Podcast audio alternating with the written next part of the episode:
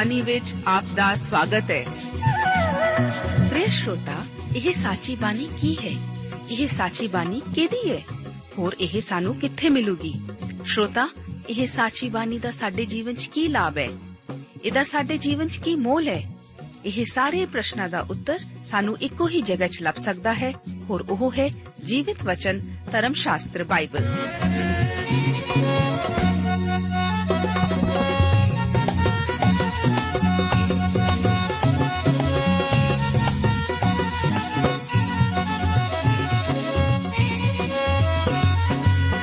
ਧਰਮ ਸ਼ਾਸਤਰ ਬਾਈਬਲ। ਉਹੀ ਜੀਵਿਤ ਵਚਨ ਦਾ ਅਸੀਂ ਇਸ ਕਾਰਜਕ੍ਰਮ ਵਿੱਚ ਅਧਿਐਨ ਕਰਾਂਗੇ।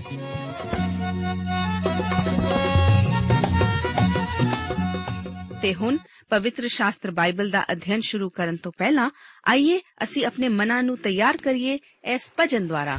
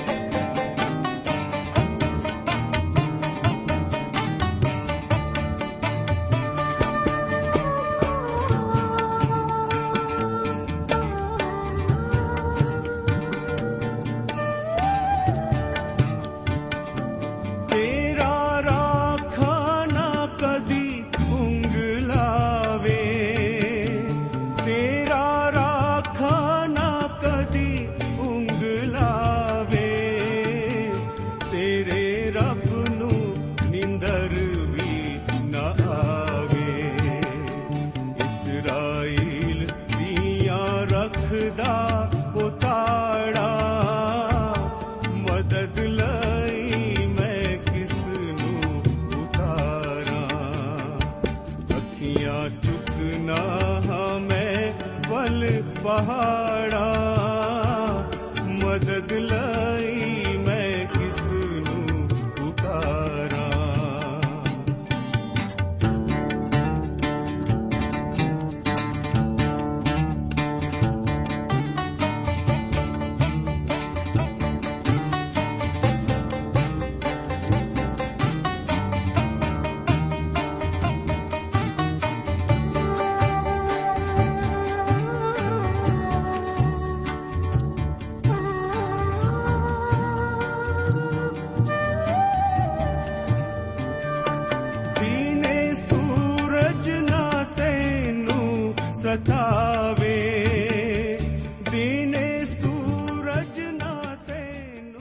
ਪਿਆਰੇ ਦੋਸਤੋ, ਇਸ ਬਾਈਬਲ ਅਧਿਨ ਪ੍ਰੋਗਰਾਮ ਵਿੱਚ ਰਸੂਲਾਂ ਦੀ ਕਰਤੱਵ ਦੀ ਪੋਥੀ ਦੇ 23 ਅਧਿਆਏ ਬਾਰੇ ਅਧਿਨ ਕਰਨ ਲਈ ਮੈਂ ਆਪ ਦਾ ਸਵਾਗਤ ਕਰਦਾ ਹਾਂ।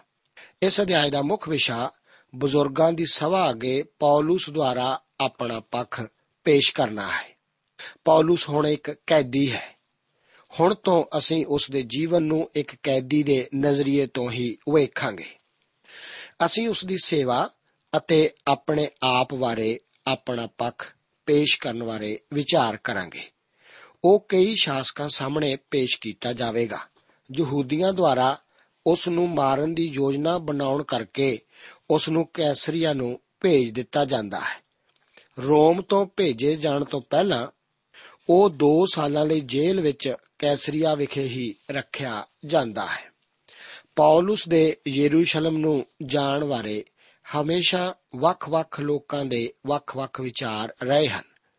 ਪਰ ਜਿਉਂ-ਜਿਉਂ ਅਸੀਂ ਅੱਗੇ ਵਿਚਾਰ ਕਰਦੇ ਜਾਂਦੇ ਹਾਂ, ਅਸੀਂ ਦੇਖਾਂਗੇ ਕਿ ਪੌਲਸ ਲਈ ਇਹੀ ਪਰਮੇਸ਼ਵਰ ਦੀ ਇੱਛਾ ਸੀ। ਭਾਵੇਂ ਇਸ ਸਮੇਂ ਉਸ ਨੂੰ ਕੈਦੀ ਬਣਾ ਕੇ ਕਠਿਨ ਸਮੇਂ ਵਿੱਚੋਂ ਗੁਜ਼ਰਨਾ ਪੈ ਰਿਹਾ ਸੀ, ਇਸ ਵਿਅਕਤੀ ਦੇ ਜੀਵਨ ਵਿੱਚ ਅਸੀਂ ਪਰਮੇਸ਼ਵਰ ਦੇ ਹੱਥ ਨੂੰ ਦੇਖ ਸਕਦੇ ਹਾਂ।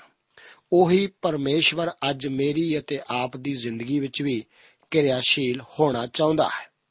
ਅੱਜ ਭਾਵੇਂ ਸਾਡੇ ਵਿੱਚੋਂ ਬਹੁਤ ਸਾਰੇ ਸਧਾਰਨ ਜ਼ਿੰਦਗੀ ਬਤੀਤ ਕਰ ਰਹੇ ਹੋਣ, ਫਿਰ ਵੀ ਪਰਮੇਸ਼ਵਰ ਸਾਡੇ ਵਿੱਚ ਦਿਲਚਸਪੀ ਰੱਖਦਾ ਹੈ। ਵਿਸ਼ਵਾਸ ਕਰੋ, ਸਾਨੂੰ ਉਸ ਦੀ ਅਗਵਾਈ ਦੀ ਅੱਜ ਜ਼ਰੂਰਤ ਹੈ। ਪਰ ਕਈ ਲੋਕ ਸਾਡੇ ਵਿੱਚੋਂ ਪੌਲਸ ਦੀ ਤਰ੍ਹਾਂ ਭਾਵੁਕ ਅਤੇ ਕ੍ਰਾਂਤੀਕਾਰੀ ਅਨੁਭਵ ਪ੍ਰਾਪਤ ਕਰਨ ਦੀ ਖਾਹਿਸ਼ ਰੱਖਦੇ ਹਨ। ਮੈਂ ਨਹੀਂ ਸੋਚਦਾ ਕਿ ਸਾਨੂੰ ਅਜਿਹਾ ਕਰਨ ਦੀ ਜ਼ਰੂਰਤ ਹੈ। ਇਹ ਤਾਂ ਸਧਾਰਨ ਵਿਸ਼ਵਾਸ ਦੁਆਰਾ ਹੀ ਹੁੰਦਾ ਹੈ ਕਿ ਅਸੀਂ ਮਸੀਹ ਕੋਲ ਆਉਂਦੇ ਹਾਂ। ਸਾਨੂੰ ਉਸ ਵਿੱਚ ਵਿਸ਼ਵਾਸ ਕਰਨਾ ਅਤੇ ਉਸ ਦੇ ਨਾਲ ਚੱਲਣਾ ਪੈਣਾ ਹੈ। ਉਹ ਖੁਦ ਹੀ ਸਾਡੇ ਪ੍ਰਤੀ ਦਿਨ ਦੇ ਜੀਵਨ ਵਿੱਚ ਦਿਸ਼ਾ ਨਿਰਦੇਸ਼ ਕਰੇਗਾ। ਇਸ ਯਹੂਦੀਆਂ ਦੀ ਬਜ਼ੁਰਗਾਂ ਦੀ ਸਭਾ ਵਿੱਚ ਧਾਰਮਿਕ ਆਗੂ ਸਨ ਜੋ ਕਿ ਉਸ ਦੀ ਪ੍ਰੀਖਿਆ ਲੈਣੀ ਚਾਹੁੰਦੇ ਸਨ। ਪੌਲਸ ਆਪਣੇ ਵਿਵਹਾਰ ਅਤੇ ਪੱਖ ਨੂੰ ਪੇਸ਼ ਕਰਨ ਦੀ ਇੱਕ ਫਜ਼ੂਲ ਕੋਸ਼ਿਸ਼ ਕਰਦਾ ਹੈ। ਪ੍ਰਭੂ ਪੌਲਸ ਨੂੰ ਹੌਸਲਾ ਦਿੰਦਾ ਹੈ 23 ਅਧਿਆਏ ਉਸ ਦੀਆਂ 1 ਤੋਂ ਲੈ ਕੇ 10 ਆਇਤਾਂ ਦੇ ਵਚਨਾਂ ਵਿੱਚ ਯਹੂਦੀਆਂ ਦੀ ਸਭਾ ਦੇ ਅੱਗੇ ਪੌਲਸ ਦੁਆਰਾ ਆਪਣਾ ਪੱਖ ਪੇਸ਼ ਕਰਨ ਦਾ ਜ਼ਿਕਰ ਇਸ ਤਰ੍ਹਾਂ ਹੈ। ਆਓ ਅਸੀਂ ਇਸ ਨੂੰ ਪਰਮੇਸ਼ਰ ਦੇ ਵਚਨ ਵਿੱਚੋਂ ਪੜ੍ਹਦੇ ਹਾਂ। ਲਿਖਿਆ ਹੈ, ਤਾਂ ਪੌਲਸ ਨੇ ਸਭਾ ਦੀ ਵੱਲ ਧਿਆਨ ਲਾ ਕੇ ਕਿਹਾ हे ਭਰਾਵੋ, ਮੈਂ ਅੱਜ ਤੀਕ ਪੂਰੀ ਨੇਕ ਨੀਤੀ ਨਾਲ ਪਰਮੇਸ਼ਵਰ ਦੇ ਅੱਗੇ ਚੱਲਦਾ ਰਿਹਾ ਹਾਂ। ਤਾਂ ਹਨਾਨੀਆ ਨਾਮੇ ਸਰਦਾਰ ਜਾਜਕ ਨੇ ਉਹਨਾਂ ਨੂੰ ਜਿਹੜੇ ਕੋਲ ਖਲੋਤੇ ਸਨ ਹੁਕਮ ਦਿੱਤਾ, ਭਈ ਮਾਰੋ ਇਹਦੇ ਮੂੰਹ ਤੇ। ਤਦ ਪੌਲਸ ਨੇ ਉਹਨੂੰ ਆਖਿਆ हे ਸਫੇਦੀ ਫੇਰੀ ਹੋਈ ਕੰਦੇ ਪਰਮੇਸ਼ਵਰ ਤੈਨੂੰ ਮਾਰੇਗਾ। ਤੂੰ ਤਾਂ ਸ਼ਰਾ ਦੇ ਮੂਜਬ ਮੇਰਾ ਨਿਆਂ ਕਰਨ ਲਈ ਬੈਠਾ ਹੈ ਅਤੇ ਸ਼ਰਾ ਦੇ ਉਲਟ ਕੀ ਮੈਨੂੰ ਮਾਰਨ ਦਾ ਹੁਕਮ ਦਿੰਦਾ ਹੈ? ਤਾਂ ਜਿਹੜੇ ਕੋਲ ਖੜੇ ਸਨ, ਉਹ ਬੋਲੇ, ਕੀ ਤੂੰ ਪਰਮੇਸ਼ਵਰ ਦੇ ਸਰਦਾਰ ਜਾਜਕ ਨੂੰ ਗਾਲ ਕੱਢਦਾ ਹੈ? ਤਾਂ ਪੌਲਸ ਨੇ ਆਖਿਆ, ਹੈ ਭਰਾਵੋ, ਮੈਨੂੰ ਖਬਰ ਨਾ ਸੀ ਜੋ ਇਹ ਸਰਦਾਰ ਜਾਜਕ ਹੈ। ਕਿ ਜੋ ਲਿਖਿਆ ਹੈ ਕਿ ਤੂੰ ਆਪਣੀ ਕੌਮ ਦੇ ਸਰਦਾਰ ਨੂੰ ਬੁਰਾ ਨਾ ਕਹੋ। ਪਰ ਜਦ ਪੌਲਸ ਨੇ ਮਾਲੂਮ ਕੀਤਾ, ਜੋ ਇਹਨਾਂ ਵਿੱਚ ਕਈ ਸਦੂਕੀ ਅਤੇ ਕਈ ਫਰੀਸੀ ਹਨ, ਤਾਂ ਸਭਾ ਵਿੱਚ ਉੱਚੀ ਬੋਲਿਆ, ਹੈ ਭਰਾਵੋ, ਮੈਂ ਫਰੀਸੀ ਅਤੇ ਫਰੀਸੀਆਂ ਦੀ ਅੰਸ਼ ਦਾ ਹਾਂ। ਮੁਰਦਿਆਂ ਦੀ ਆਸ ਅਤੇ ਜੀ ਉੱਠਣ ਦੇ ਬਦਲੇ ਮੇਰੇ ਜੁਮੇ ਦੋਸ ਲਾਈਦਾ ਹੈ। ਜਾਂ ਉਹਨੇ ਇਹ ਕਿਹਾ, ਤਾਂ ਫਰੀਸੀਆਂ ਅਤੇ ਸਦੂਕੀਆਂ ਵਿੱਚ ਝਗੜਾ ਹੋਇਆ। ਅਤੇ ਭੀੜ ਵਿੱਚ ਫੁੱਟ ਪੈ ਗਈ, ਕਿਉਂ ਜੋ ਸਦੂਕੀ ਆਖਦੇ ਸਨ, ਭਈ ਨਾ ਕੋਈ ਜੀ ਉਠਣਾ, ਨਾ ਦੂਤ, ਨਾ ਕੋਈ ਆਤਮਾ ਹੈ, ਪਰ ਫਰੀਸੀ ਦੋਹਾਂ ਨੂੰ ਮੰਨਦੇ ਸਨ। ਤਦ ਵੱਡਾ ਰੌਲਾ ਪਿਆ ਅਤੇ ਫਰੀਸੀਆਂ ਦੀ ਵੱਲ ਦੇ ਗ੍ਰੰਥੀਆਂ ਵਿੱਚੋਂ ਕਈ ਕੁ ਪੁਰਸ਼ ਉੱਠੇ ਅਤੇ ਇਹ ਕਹਿ ਕੇ ਝਗੜਨ ਲੱਗੇ, ਜੋ ਐਸ ਮਨੁੱਖ ਵਿੱਚ ਸਾਨੂੰ ਕੋਈ ਬੁਰੀਾਈ ਨਹੀਂ ਮਾਲੂਮ ਹੁੰਦੀ। ਪਰ ਜਾਂ ਕਿਸੇ ਆਤਮਾ ਜਾਂ ਦੂਤ ਨੇ ਉਹਦੇ ਨਾਲ ਜੇ ਗੱਲ ਕੀਤੀ ਹੈ, ਤਾਂ ਫੇਰ ਕੀ ਹੋਇਆ? ਜਾਂ ਵੱਡਾ ਝਗੜਾ ਹੋਇਆ ਤਾਂ ਫੌਜ ਦੇ ਸਰਦਾਰ ਨੇ ਇਸ ਡਰ ਦੇ ਮਾਰੇ ਕਿ ਕਿਤੇ ਉਹ ਪੌਲਸ ਦੇ ਟੋਟੇ ਨਾ ਕਰਨ, ਸਿਪਾਹੀਆਂ ਨੂੰ ਹੁਕਮ ਦਿੱਤਾ, ਜੋ ਉੱਤਰ ਕੇ ਉਹਨੂੰ ਉਹਨਾਂ ਦੇ ਵਿੱਚੋਂ ਬਦੋ ਬਦੀ ਕੱਢ ਕੇ ਕਿਲੇ ਦੇ ਅੰਦਰ ਲੈ ਜਾਓ। ਹੁਣ ਪੌਲਸ ਮਹਾਜਾਜਕਾਂ ਅਤੇ ਬਜ਼ੁਰਗਾਂ ਦੀ ਸਭਾ ਦੇ ਸਾਹਮਣੇ ਹੈ। ਮਹਾਜਾਜਕ ਇਸ ਸਮੇਂ ਆਪਣੇ ਨਾਲਦਿਆਂ ਨੂੰ ਉਸ ਨੂੰ ਮਾਰਨ ਲਈ ਕਹਿੰਦਾ ਹੈ। ਉਸ ਨੇ ਪੌਲਸ ਨੂੰ ਬੋਲਣ ਦਾ ਮੌਕਾ ਵੀ ਨਹੀਂ ਸੀ ਦਿੱਤਾ। ਰੋਮੀ ਕਾਨੂੰਨ ਦੇ ਅਧੀਨ ਕਿਸੇ ਨੂੰ ਵੀ ਫੈਸਲੇ ਦੇ ਸੁਣਾਏ ਜਾਣ ਤੋਂ ਪਹਿਲਾਂ ਸਜ਼ਾ ਦੇਣ ਦਾ ਹੱਕ ਨਹੀਂ ਸੀ। ਕਿਸੇ ਨੂੰ ਕੁਝ ਵੀ ਇਲਜ਼ਾਮ ਲਗਾ ਕੇ ਪਕੜਨ ਤੋਂ ਬਾਅਦ ਕੋਈ ਵੀ ਕਿਸੇ ਨੂੰ ਕੁੱਟ ਜਾਂ ਮਾਰ ਨਹੀਂ ਸੀ ਸਕਦਾ। ਇਸ ਤਰ੍ਹਾਂ ਰੋਮੀ ਕਾਨੂੰਨ ਕਾਫੀ ਨਿਆਂ ਪ੍ਰਦਾਨ ਕਰਦਾ ਸੀ। ਪਰ ਇਸ ਵਾਕਿਆਤ ਅਤੇ ਯੀਸ਼ੂ ਜੀ ਦੇ ਪੇਸ਼ੀ ਦੇ ਦੌਰਾਨ ਹੋਈਆਂ ਘਟਨਾਵਾਂ ਤੋਂ ਜ਼ਾਹਰ ਹੈ ਕਿ ਰੋਮੀ ਕਾਨੂੰਨ ਵੀ ਤੋੜਿਆ ਮਰੋੜਿਆ ਜਾ ਸਕਦਾ ਸੀ। ਨਿਆਂ ਤਾਂ ਇਸ ਦੇ ਕਰਨ ਵਾਲੇ ਉੱਤੇ ਹੀ ਨਿਰਭਰ ਸੀ। ਅੱਜ ਵੀ ਕਈ ਵਾਰ ਰਾਜ ਕਰਨ ਵਾਲੀਆਂ ਸਰਕਾਰਾਂ ਜਾਂ ਪਾਰਟੀਆਂ ਨੂੰ ਬਦਲਣ ਨਾਲ ਸਮੱਸਿਆਵਾਂ ਦੇ ਹੱਲ ਹੋਣ ਦਾ ਵਿਚਾਰ ਮਨੁੱਖਾਂ ਵਿੱਚ ਅਕਸਰ ਆਉਂਦਾ ਹੈ। ਅਸੀਂ ਸੋਚਦੇ ਹਾਂ ਕਿ ਜ਼ਰੂਰਤ ਪ੍ਰਣਾਲੀ ਨੂੰ ਬਦਲਣ ਦੀ ਹੈ। ਪਰ ਕੀ ਆਪ ਜਾਣਦੇ ਹੋ ਕਿ ਅਸਲ ਵਿੱਚ ਜ਼ਰੂਰਤ ਕੀ ਹੈ? ਸਾਨੂੰ ਮਨੁੱਖਾਂ ਦੇ ਦਿਲਾਂ ਨੂੰ ਬਦਲਣ ਦੀ ਜ਼ਰੂਰਤ ਹੈ, ਨਾ ਕਿ ਕਿਸੇ ਪ੍ਰਣਾਲੀ ਨੂੰ ਬਦਲਣ ਦੀ।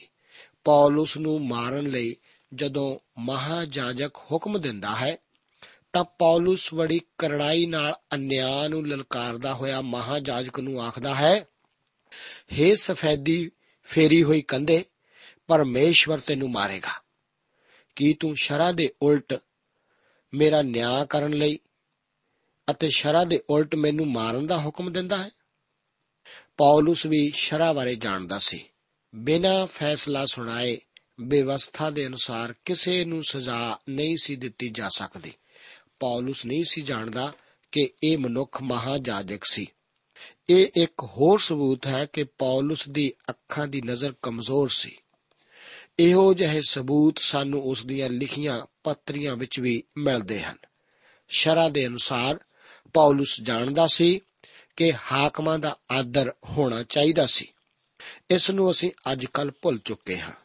ਮੇਰਾ ਵਿਅਕਤੀਗਤ ਵਿਸ਼ਵਾਸ ਹੈ ਕਿ ਸਾਡਾ ਅਤੇ ਪ੍ਰਧਾਨ ਮੰਤਰੀ ਭਾਵੇਂ ਕੋਈ ਵੀ ਕਿਉਂ ਨਾ ਹੋਵੇ, ਕਿੰਨਾ ਵੀ ਮਾੜਾ ਕਿਉਂ ਨਾ ਹੋਵੇ, ਜੋ ਪਦ ਵੀ ਉਸ ਦੀ ਹੈ ਉਸ ਦੇ ਕਾਰਨ ਉਸ ਦਾ ਮਖੌਲ ਨਹੀਂ ਉਡਾਇਆ ਜਾਣਾ ਚਾਹੀਦਾ। ਸਾਨੂੰ ਉਸ ਦੇ ਅਹੁਦੇ ਦਾ ਆਦਰ ਕਰਨਾ ਚਾਹੀਦਾ ਹੈ। ਰੋਮੀਆਂ ਦੀ ਪੱਤਰੀ 13 ਅਧਿਆਇ ਉਸ ਦੀ 7 ਆਇਤ ਵਿੱਚ ਪੌਲਸ ਲਿਖਦਾ ਹੈ ਕਿ ਸਭਨਾ ਦਾ ਹੱਕ ਭਰ ਦਿਓ। ਜਿਹਨੂੰ ਹਾਲਾ ਚਾਹੀਦਾ ਹੈ, ਹਾਲਾ ਦਿਓ। ਜਿਹਨੂੰ ਮਸੂਲ ਚਾਹੀਦਾ ਹੈ, ਮਸੂਲ ਦਿਓ। ਜਿਹਦੇ ਕੋਲੋਂ ਡਰਨਾ ਚਾਹੀਦਾ ਹੈ, ਡਰੋ। ਜਿਹਦਾ ਆਦਰ ਕਰਨਾ ਚਾਹੀਦਾ ਹੈ, ਆਦਰ ਕਰੋ। ਇਹ ਬਹੁਤ ਰੋਚਕ ਹੈ ਕਿ ਪੌਲਸ ਨੇ ਇਹ ਵਚਨ ਉਦੋਂ ਲਿਖੇ ਸਨ ਜਦੋਂ ਕਿ ਰੋਮ ਵਿੱਚ ਜ਼ਾਲਮ ਹਾਕਮ ਨੀਰੋ ਰਾਜ ਕਰਦਾ ਸੀ। 6 ਆਇਤ ਵਿੱਚ ਪੌਲਸ ਦੇ ਪਿਛੋਕੜ ਬਾਰੇ ਹੋਰ ਜਾਣਕਾਰੀ ਮਿਲਦੀ ਹੈ। ਉਸ ਦਾ ਪਿਤਾ ਇੱਕ ਫਰੀਸੀ ਧਨੀ ਅਤੇ ਪ੍ਰਭਾਵਸ਼ਾਲੀ ਮਨੁੱਖ ਸੀ। ਫਰੀਸੀ ਮੁਰਦਿਆਂ ਦੀ ਕਿਆਮਤ ਵਿੱਚ ਵਿਸ਼ਵਾਸ ਰੱਖਦੇ ਸਨ। ਜਦੋਂ ਕਿ ਸਦੂਕੀ ਨਹੀਂ ਸੀ ਵਿਸ਼ਵਾਸ ਕਰਦੇ, ਫਰੀਸੀ ਹੁਣ ਪੌਲਸ ਦਾ ਪੱਖ ਲੈਂਦੇ ਹਨ। ਜਦੋਂ ਉਹਨਾਂ ਨੂੰ ਪਤਾ ਲੱਗਦਾ ਹੈ ਕਿ ਉਹ ਫਰੀਸੀ ਹੈ, ਤਾਂ ਉਹ ਉਸ ਦੇ ਦੁਆਲੇ ਉਸ ਨੂੰ ਬਚਾਉਣ ਲਈ ਵਾੜ ਬੰਨਦੇ ਹਨ। ਇਸ ਤਰ੍ਹਾਂ ਵੱਡਾ ਝਗੜਾ ਹੋਇਆ। ਸ਼ਾਇਦ ਇਹ ਰਸੂਲਾਂ ਦੇ ਕਰਤੱਵ ਦੀ ਪੋਥੀ ਵਿੱਚ ਵਰਣਨ ਯੋਗ ਸਭ ਤੋਂ ਵੱਡਾ ਝਗੜਾ ਸੀ। ਹੁਣ ਪੌਲਸ ਦੀ ਜਾਨ ਖਤਰੇ ਵਿੱਚ ਸੀ ਅਤੇ ਰੋਮੀ ਸਰਦਾਰ ਆਣ ਕੇ ਪੌਲਸ ਨੂੰ ਇਸ ਸਭਾ ਦੇ ਪ੍ਰਕੋਪ ਤੋਂ ਬਚਾ ਕੇ ਛੁਡਾ ਲੈ ਜਾਂਦਾ ਹੈ। ਪਰ ਉਸ ਨੂੰ ਅਜੇ ਵੀ ਯਹੂਦੀਆਂ ਦੀ ਪੌਲਸ ਦੇ ਪ੍ਰਤੀ ਨਫ਼ਰਤ ਦਾ ਅਸਲੀ ਕਾਰਨ ਅਜੇ ਵੀ ਨਹੀਂ ਸੀ ਪਤਾ ਲੱਗਿਆ। 11 ਆਇਤ ਵਿੱਚ ਪ੍ਰਭੂ ਪੌਲਸ ਨੂੰ ਦਰਸ਼ਨ ਦਿੰਦਾ ਹੈ। ਪ੍ਰਭੂ ਇਸਨਾ ਵਚਨਾਂ ਵਿੱਚ ਆਖਦਾ ਹੈ, ਉਸੇ ਰਾਤ ਪ੍ਰਭੂ ਨੇ ਉਹਦੇ ਕੋਲ ਖੜੋ ਕੇ ਕਿਹਾ, ਹੌਸਲਾ ਰੱਖ, ਕਿਉਂਕਿ ਜਿਸ ਤਰ੍ਹਾਂ ਤੈਂ ਮੇਰੀਆਂ ਗੱਲਾਂ ਉੱਤੇ ਯਰੂਸ਼ਲਮ ਵਿੱਚ ਸਾਖੀ ਦਿੱਤੀ, ਉਸੇ ਤਰ੍ਹਾਂ ਤੈਨੂੰ ਰੋਮ ਵਿੱਚ ਵੀ ਸਾਖੀ ਦੇਣੀ ਪਵੇਗੀ। ਸੋ ਜ਼ਾਹਿਰ ਹੈ ਕਿ ਪੌਲਸ ਦੇ ਯਰੂਸ਼ਲਮ ਨੂੰ ਜਾਣ ਕਰਕੇ ਉਹ ਪਰਮੇਸ਼ਵਰ ਦੀ ਇੱਛਾ ਤੋਂ ਬਾਹਰ ਨਹੀਂ ਸੀ ਹੋਇਆ।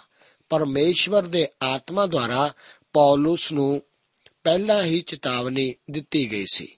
ਕਿ ਉਸ ਨੂੰ ਯਰੂਸ਼ਲਮ ਨੂੰ ਜਾਣ ਤੋਂ ਬਾਅਦ ਇਹ ਸਾਰੀਆਂ ਮੁਸੀਬਤਾਂ ਝੱਲਣੀਆਂ ਪੈਣਗੀਆਂ। ਇਸ ਸਭ ਦੇ ਬਾਵਜੂਦ ਵੀ ਪੌਲਸ ਯਰੂਸ਼ਲਮ ਨੂੰ ਗਿਆ ਸੀ ਅਤੇ ਉਸ ਸ਼ਹਿਰ ਵਿੱਚ ਉਸ ਨੇ ਪ੍ਰਭੂ ਯੀਸ਼ੂ ਮਸੀਹ ਜੀ ਦੀ ਗਵਾਹੀ ਦਿੱਤੀ ਸੀ। ਹੁਣ ਪਰਮੇਸ਼ਵਰ ਉਸ ਨੂੰ ਦੱਸਦਾ ਹੈ ਕਿ ਜਿਸ ਤਰ੍ਹਾਂ ਉਸ ਨੇ ਯਰੂਸ਼ਲਮ ਵਿੱਚ ਉਸ ਦੀ ਗਵਾਹੀ ਦਿੱਤੀ ਹੈ, ਇਸੇ ਤਰ੍ਹਾਂ ਉਹ ਰੋਮ ਵਿੱਚ ਵੀ ਉਸ ਦੀ ਗਵਾਹੀ ਦੇਵੇਗਾ। ਇਹ ਪਰਮੇਸ਼ਵਰ ਦੀ ਵਿਧੀ ਹੈ। ਇਸ ਤੋਂ ਪਹਿਲਾਂ ਯਰੂਸ਼ਲਮ ਵਿੱਚ ਗਵਾਹੀ ਦੇਣ ਦਾ ਇਹੋ ਜਿਹਾ ਮੌਕਾ ਪੌਲਸ ਨੂੰ ਕਦੇ ਵੀ ਨਹੀਂ ਸੀ ਮਿਲਿਆ। ਹੁਣ ਪਰਮੇਸ਼ਵਰ ਪੌਲਸ ਨੂੰ ਰੋਮ ਵਿੱਚ ਵੀ ਗਵਾਹੀ ਦੇਣ ਦਾ ਮੌਕਾ ਦੇਣ ਜਾ ਰਿਹਾ ਹੈ। ਇਹ ਹੁਣ ਪਰਮੇਸ਼ਵਰ ਦੀ ਇੱਛਾ ਹੈ ਕਿ ਪੌਲਸ ਹੁਣ ਰੋਮ ਨੂੰ ਵੀ ਜਾਵੇ। ਇਹ ਗੌਰ ਕਰਨਾ ਬੜਾ ਮਹੱਤਵਪੂਰਨ ਹੈ ਕਿ ਪਰਮੇਸ਼ਵਰ ਪੌਲਸ ਨੂੰ ਜ਼ਰਾ ਵੀ ਝਿੜਕਦਾ ਨਹੀਂ ਹੈ। ਉਹ ਇਸ ਤਰ੍ਹਾਂ ਨਹੀਂ ਆਖਦਾ ਕਿ ਪੌਲਸ, ਦੇਖ ਮੈਂ ਤੈਨੂੰ ਆਖਿਆ ਸੀ ਕਿ ਯਰੂਸ਼ਲਮ ਨੂੰ ਨਾ ਜਾਈ, ਕਿਉਂਕਿ ਜੇ ਤੂੰ ਉਧਰ ਗਿਆ ਤਾਂ ਤੈਨੂੰ ਇਹ ਕਸ਼ਟ ਸਹਿਣੇ ਪੈਣਗੇ, ਪਰ ਪਰਮੇਸ਼ਵਰ ਤਾਂ ਉਸ ਨੂੰ ਹੌਸਲਾ ਦਿੰਦਾ ਹੈ। ਉਹ ਇਸ ਬਾਰੇ, ਇਸ ਸਾਰੇ ਵਸੀਲੇ ਨੂੰ, ਪੌਲਸ ਨੂੰ ਰੋਮ ਪਹੁੰਚਾਉਣ ਲਈ ਇਸਤੇਮਾਲ ਕਰ ਰਿਹਾ ਹੈ। ਅੱਗੇ 23 ਅਧਿਆਏ, ਉਸ ਦੀਆਂ 12 ਤੋਂ ਲੈ ਕੇ 22 ਆਇਤਾਂ ਵਿੱਚ ਪੌਲਸ ਦੇ ਮਾਰਨ ਦੀ ਗੁਪਤ ਯੋਜਨਾ ਦੇ ਬਣਾਏ ਜਾਣ ਦਾ ਜ਼ਿਕਰ ਇਸ ਤਰ੍ਹਾਂ ਹੈ। ਵਚਨ ਵਿੱਚ ਲਿਖਿਆ ਹੈ, ਜਾਂ ਦਿਨ ਚੜਿਆ ਤਾਂ ਯਹੂਦੀਆਂ ਨੇ ਏਕਾ ਕਰਕੇ ਆਖਿਆ ਕਿ ਅਸੀਂ ਜਦ ਤੀਕਰ ਪੌਲਸ ਨੂੰ ਮਾਰ ਨਾ ਲਈਏ, ਜੇ ਕੁਝ ਖਾਵੀਏ ਪੀਵੀਏ ਤਾਂ ਸਾਡੇ ਉੱਤੇ ਤ੍ਰਿਗ ਹੋਵੇ। ਜਿਨ੍ਹਾਂ ਆਪਸ ਵਿੱਚ ਰਲ ਕੇ ਇਹ ਸੌ ਖਾਦੀ ਸੀ, ਉਹ 40 ਤੋਂ ਵੱਧ ਸਨ। ਸੋ ਉਹਨਾਂ ਨੇ ਪ੍ਰਧਾਨ ਜਾਜਕਾਂ ਅਤੇ ਬਜ਼ੁਰਗਾਂ ਦੇ ਕੋਲ ਜਾ ਕੇ ਕਿਹਾ, ਭਈ, ਅਸਾਂ ਆਪਣੇ ਉੱਤੇ ਤ੍ਰਿਗ ਲਈ ਹੈ ਕਿ ਜਦ ਤੀਕਰ ਪੌਲਸ ਨੂੰ ਮਾਰ ਨਾ ਲਈਏ, ਅਸੀਂ ਕੁਝ ਨਾ ਚੱਖਾਂਗੇ ਸੋ ਹੁਣ ਤੁਸੀਂ ਸਭਾ ਦੇ ਨਾਲ ਰਲ ਕੇ ਫੌਜ ਦੇ ਸਰਦਾਰ ਨੂੰ ਕਹੋ ਜੋ ਉਹਨੂੰ ਤੁਹਾਡੇ ਕੋਲ ਲੈ ਆਵੇ। ਭਈ, ਜਿੱਕੂ ਤੁਸੀਂ ਉਹਦੀ ਹਕੀਕਤ ਹੋਰ ਵੀ ਠੀਕ ਤਰ੍ਹਾਂ ਨਾਲ ਮਾਲੂਮ ਕਰਨੀ ਚਾਹੁੰਦੇ ਹੋ। ਅਤੇ ਅਸੀਂ ਉਹਦੇ ਨੇੜੇ ਆਉਣ ਤੋਂ ਪਹਿਲਾਂ ਹੀ ਉਹਦੇ ਮਾਰ ਘੱਤਣ ਨੂੰ ਤਿਆਰ ਹੋ ਰਹਾਂਗੇ। ਪਰ ਪੌਲਸ ਦਾ ਭਣੇਵਾ ਉਹਨਾਂ ਦੇ ਘਾਤ ਲਾਉਣ ਦਾ ਹਾਲ ਸੁਣ ਕੇ ਆਇਆ ਅਤੇ ਕਿਲੇ ਦੇ ਅੰਦਰ ਜਾ ਕੇ ਪੌਲਸ ਨੂੰ ਦੱਸ ਦਿੱਤਾ। ਤਦ ਪੌਲਸ ਨੇ ਸੂਬੇਦਾਰਾਂ ਵਿੱਚੋਂ ਇੱਕ ਨੂੰ ਕੋਲ ਸੱਦ ਕੇ ਆਖਿਆ, ਭਈ ਇਸ ਜਵਾਨ ਨੂੰ ਫੌਜ ਦੇ ਸਰਦਾਰ ਕੋਲ ਲੈ ਜਾ ਕਿਉਂ ਜੋ ਇਸ ਨੇ ਉਹਨੂੰ ਕੁਝ ਦੱਸਣਾ ਹੈ। ਸੋ ਉਸ ਨੇ ਉਹਨੂੰ ਆਪਣੇ ਨਾਲ ਲੈ ਕੇ ਸਰਦਾਰ ਕੋਲ ਲਿਆਂਦਾ ਅਤੇ ਕਿਹਾ, ਪੌਲਸ ਕੈਦੀ ਨੇ ਮੈਨੂੰ ਕੋਲ ਸੱਦ ਕੇ ਅਰਜ਼ ਕੀਤੀ, ਜੋ ਇਸ ਜਵਾਨ ਨੂੰ ਤੁਹਾਡੇ ਕੋਲ ਲਿਆਵਾਂ, ਕਿ ਉਹਨੇ ਤੁਹਾਡੇ ਨਾਲ ਕੋਈ ਗੱਲ ਕਰਨੀ ਹੈ। ਉਪਰੰਤ ਸਰਦਾਰ ਨੇ ਉਹਦਾ ਹੱਥ ਫੜਿਆ ਅਤੇ ਲਾਂਬੇ ਲੈ ਜਾ ਕੇ ਇਕਾਂਤ ਵਿੱਚ ਪੁੱਛਿਆ, ਉਹ ਕੀ ਹੈ ਜੋ ਤੈਂ ਮੈਨੂੰ ਦੱਸਣਾ ਹੈ? ਉਹ ਬੋਲਿਆ, ਯਹੂਦੀਆਂ ਨੇ ਏਕਾ ਕੀਤਾ ਹੈ ਕਿ ਤੁਹਾਡੇ ਕੋਲ ਅਰਜ਼ ਕਰਨ ਜੋ ਤੁਸੀਂ ਭਲ ਕੇ ਪੌਲਸ ਨੂੰ ਸਭਾ ਵਿੱਚ ਲਿਆਵੋ। ਭਈ ਜਿੱਕੂ ਤੁਸੀਂ ਉਹਦੇ ਵਿਖੇ ਕੁਝ ਹੋਰ ਵੀ ਠੀਕ ਤਰ੍ਹਾਂ ਨਾਲ ਪੁੱਛਿਆ ਚਾਹੁੰਦੇ ਹੋ। ਸੋ ਤੁਸੀਂ ਉਹਨਾਂ ਦੀ ਨਾ ਮੰਨਿਓ, ਕਿਉਂ ਜੋ ਉਹਨਾਂ ਵਿੱਚੋਂ 40 ਮਨੁੱਖਾਂ ਤੋਂ ਵੱਧ ਉਹਦੀ ਘਾਤ ਵਿੱਚ ਲੱਗ ਰਹੇ ਹਨ, ਜਿਨ੍ਹਾਂ ਆਪਣੇ ਉੱਤੇ ਤ੍ਰਿਗ ਲਈ ਹੈ ਕਿ ਜਦ ਤਾਈਂ ਉਹਨੂੰ ਮਾਰ ਨਾ ਲਈਏ, ਅਸੀਂ ਨਾ ਖਾਵਾਂਗੇ, ਨਾ ਪੀਵਾਂਗੇ ਅਤੇ ਹੁਣ ਉਹ ਤਿਆਰ ਹੋ ਕੇ ਤੁਹਾਡੇ ਹੁਕਮ ਦੀ ਉਡੀਕ ਵਿੱਚ ਬੈਠੇ ਹਨ। ਤਾਂ ਸਰਦਾਰ ਨੇ ਉਸ ਜਵਾਨ ਨੂੰ ਇਹ ਹੁਕਮ ਦੇ ਕੇ ਵਿਦਿਆ ਕੀਤਾ ਕਿ ਕਿਸੇ ਕੋਲ ਨਾ ਆਖੀ, ਜੋ ਤੈਂ ਇਹ ਗੱਲ ਮੈਨੂੰ ਦੱਸੀ ਹੈ। ਮੇਰਾ ਅੰਦਾਜ਼ਾ ਹੈ ਕਿ ਇਹ ਲੋਕ ਉਸ ਸਭ ਦੇ ਵਾਪਰਨ ਤੋਂ ਪਹਿਲਾਂ ਕਾਫੀ ਭੁੱਖੇ ਅਤੇ ਪਿਆਸੇ ਰਹੇ ਹੋਣਗੇ।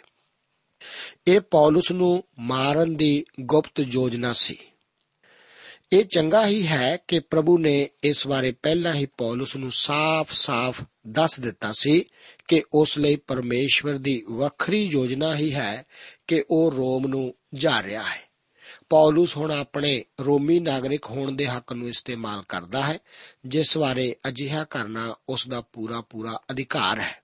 ਇਸ ਤੋਂ ਪੌਲਸ ਦੇ ਘਰਾਣੇ ਬਾਰੇ ਹੋਰ ਵੀ ਪਤਾ ਲੱਗਦਾ ਹੈ। ਅਸੀਂ ਹੁਣ ਜਾਣਦੇ ਹਾਂ ਕਿ ਉਸ ਦੀ ਇੱਕ ਭੈਣ ਵੀ ਹੈ, ਜੋ ਕਿ ਯਰੂਸ਼ਲਮ ਵਿਖੇ ਆਪਣੇ ਪਰਿਵਾਰ ਨਾਲ ਰਹਿੰਦੀ ਹੈ। ਹੁਣ ਉਹ ਸਰਦਾਰ ਪੌਲਸ ਦੇ ਮਾਰਨ ਦੀ ਗੁਪਤ ਯੋਜਨਾ ਬਣਾ ਕੇ ਸੁਚੇਤ ਹੋ ਜਾਂਦਾ ਹੈ। ਮੈਂ ਇੱਥੇ ਆਪ ਦਾ ਧਿਆਨ ਇੱਕ ਮਹੱਤਵਪੂਰਨ ਗੱਲ ਵੱਲ ਦਿਵਾਉਣਾ ਚਾਹੁੰਦਾ ਹਾਂ। ਮੈਨੂੰ ਪਤਾ ਲੱਗਾ ਹੈ ਕਿ ਅੱਜ ਕੱਲ ਬਹੁਤ ਹੀ ਜ਼ਿਆਦਾ ਨੇਕ ਲੋਕਾਂ ਦਾ ਇੱਕ ਸਮੂਹ ਹੈ। ਜੋ ਕਿ ਬਹੁਤ ਹੀ ਵਫਾਦਾਰ ਅਤੇ ਅਰਥਪੂਰਨ ਹਨ। ਉਹ ਆਖਦੇ ਹਨ ਕਿ ਕਿਸੇ ਵੀ ਬਿਮਾਰੀ ਦੇ ਇਲਾਜ ਜਾਂ ਉਸ ਲਈ ਦਵਾਈ ਲੈਣ ਵਾਸਤੇ ਸਾਨੂੰ ਕਿਸੇ ਵੀ ਡਾਕਟਰ ਕੋਲ ਨਹੀਂ ਜਾਣਾ ਚਾਹੀਦਾ। ਸਿਰਫ ਸਾਨੂੰ ਚੰਗਾਈ ਪਾਉਣ ਲਈ ਪ੍ਰਭੂ ਉੱਤੇ ਹੀ ਭਰੋਸਾ ਕਰਨਾ ਚਾਹੀਦਾ ਹੈ। ਜੀ ਹਾਂ, ਮੈਂ ਸੱਚਮੁੱਚ ਪ੍ਰਭੂ ਉੱਤੇ ਭਰੋਸਾ ਰੱਖਦਾ ਹਾਂ। ਮੈਂ ਆਪਣਾ ਮਾਮਲਾ ਹਮੇਸ਼ਾ ਉਸੇ ਵੱਡੇ ਵੈਦ ਕੋਲ ਰੱਖਦਾ ਹਾਂ ਅਤੇ ਮੈਂ ਵਿਸ਼ਵਾਸ ਕਰਦਾ ਹਾਂ ਕਿ ਡਾਕਟਰ ਵੀ ਉਸੇ ਵੱਲੋਂ ਹੀ ਦਿੱਤੇ ਗਏ ਹਨ। ਪੌਲਸ ਲਈ ਆਪਣੇ ਭਾਣਵੇਂ ਨੂੰ ਇਸ ਤਰ੍ਹਾਂ ਦੱਸਣਾ ਹੋ ਸਕਦਾ ਹੈ ਕਿ ਇੱਕ ਸਧਾਰਨ ਜਿਹੀ ਗੱਲ ਹੀ ਹੈ ਕਿ ਇਹ ਸਭ ਦੱਸਣ ਲਈ ਧੰਨਵਾਦ। ਪਰ ਮੈਂ ਤਾਂ ਪਰਮੇਸ਼ਰ ਉਤੇ ਵਿਸ਼ਵਾਸ ਕਰਦਾ ਹਾਂ, ਇਸ ਕਰਕੇ ਹੁਣ ਤੂੰ ਵਾਪਸ ਘਰ ਨੂੰ ਜਾ ਸਕਦਾ ਹੈ। ਪਰ ਅਸੀਂ ਦੇਖਦੇ ਹਾਂ ਕਿ ਪੌਲਸ ਨੇ ਆਪਣੇ ਰੋਮੀ ਨਾਗਰਿਕ ਹੋਣ ਦੇ ਵਿਸ਼ੇਸ਼ ਅਧਿਕਾਰ ਦਾ ਇਸਤੇਮਾਲ ਕੀਤਾ ਸੀ, ਜੋ ਕਿ ਉਸ ਲਈ ਉਪਲਬਧ ਸੀ।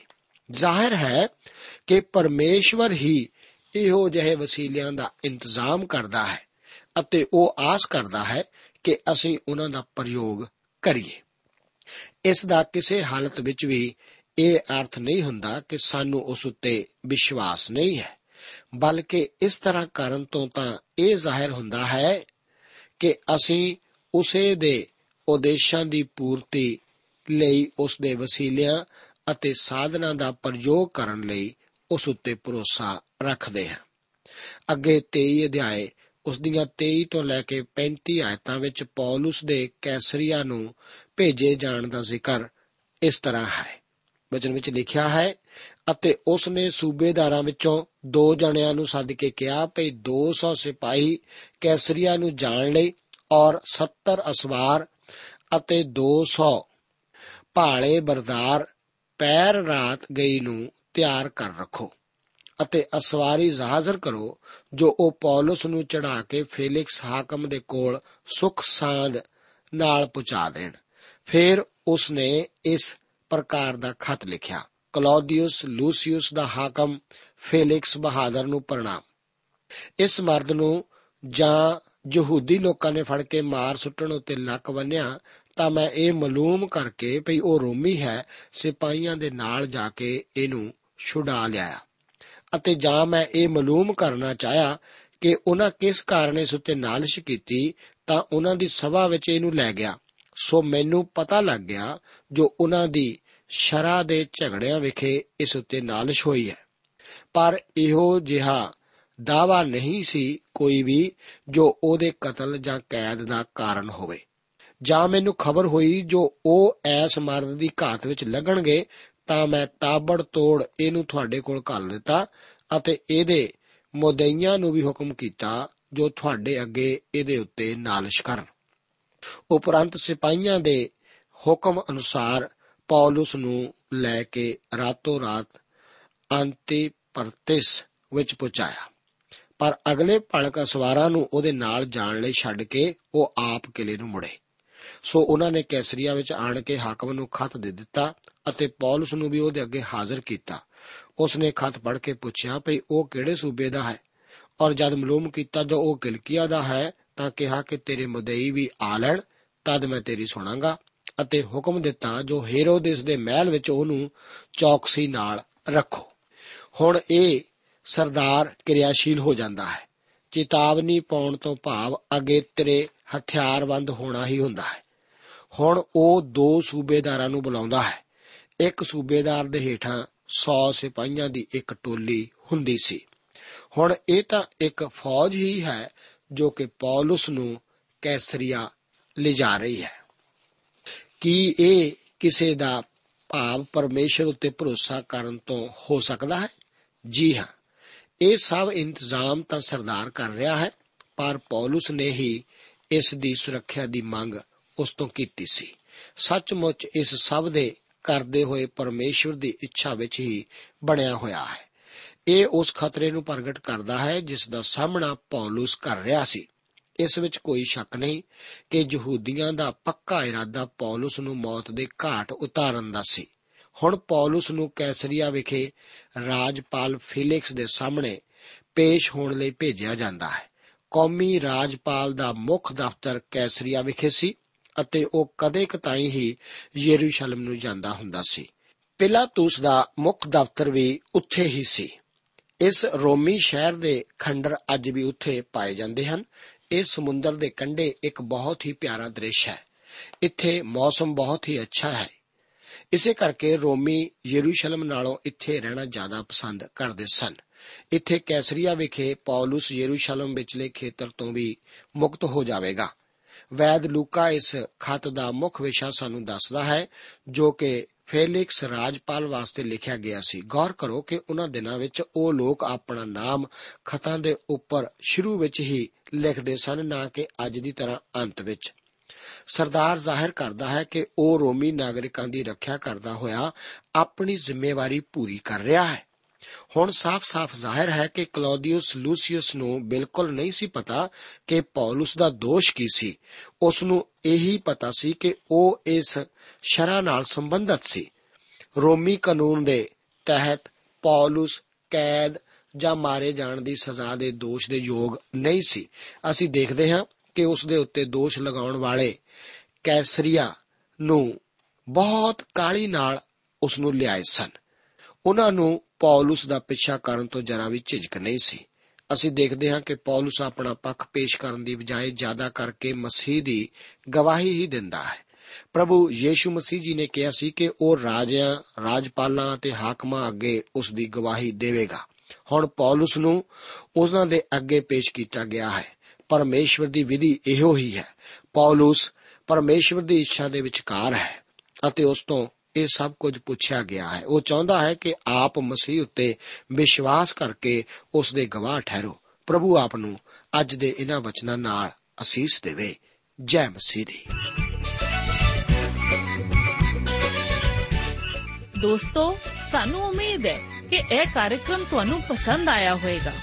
ਤੇ ਇਹ ਕਾਰਜਕ੍ਰਮ ਸੁਣ ਕੇ ਤੁਹਾਨੂੰ ਬਰਕਤਾਂ ਮਿਲੀਆਂ ਹੋਣਗੀਆਂ। ਜੇ ਤੁਸੀਂ ਇਹ ਕਾਰਜਕ੍ਰਮ ਦੇ ਬਾਰੇ ਕੁਝ ਪੁੱਛਣਾ ਚਾਹੁੰਦੇ ਹੋ, ਤੇ ਸਾਨੂੰ ਇਸ ਪਤੇ ਤੇ ਲਿਖੋ। Program Sachi Bani, post box number 1715 sector 36 Chandigarh 160036 ਪਤਾ ਇੱਕ ਵਾਰ ਫੇਰ ਸੁਣ ਲਓ। Program Sachi Bani post box number 1715 sector 36 Chandigarh 160036 ਸਾਡਾ ਈਮੇਲ ਪਤਾ ਹੈ punjabi ttb at twr.in ਪਤਾ ਇੱਕ ਵਾਰ ਫੇਰ ਸੁਣ ਲਓ punjabi ttb at twr.in ਹੁਣ ਸਾਡੇ ਪ੍ਰੋਗਰਾਮ ਦਾ ਸਮੇਂ ਸਮਾਪਤ ਹੁੰਦਾ ਹੈ। ਉਮੀਦ ਹੈ ਅਗਲੇ ਪ੍ਰੋਗਰਾਮ ਵਿੱਚ ਤੁਹਾਡੇ ਨਾਲ ਫੇਰ ਪੇਂਟ ਹੋਏਗੀ। ਰੱਬ ਤੁਹਾਨੂੰ ਬਰਕਤ ਦੇ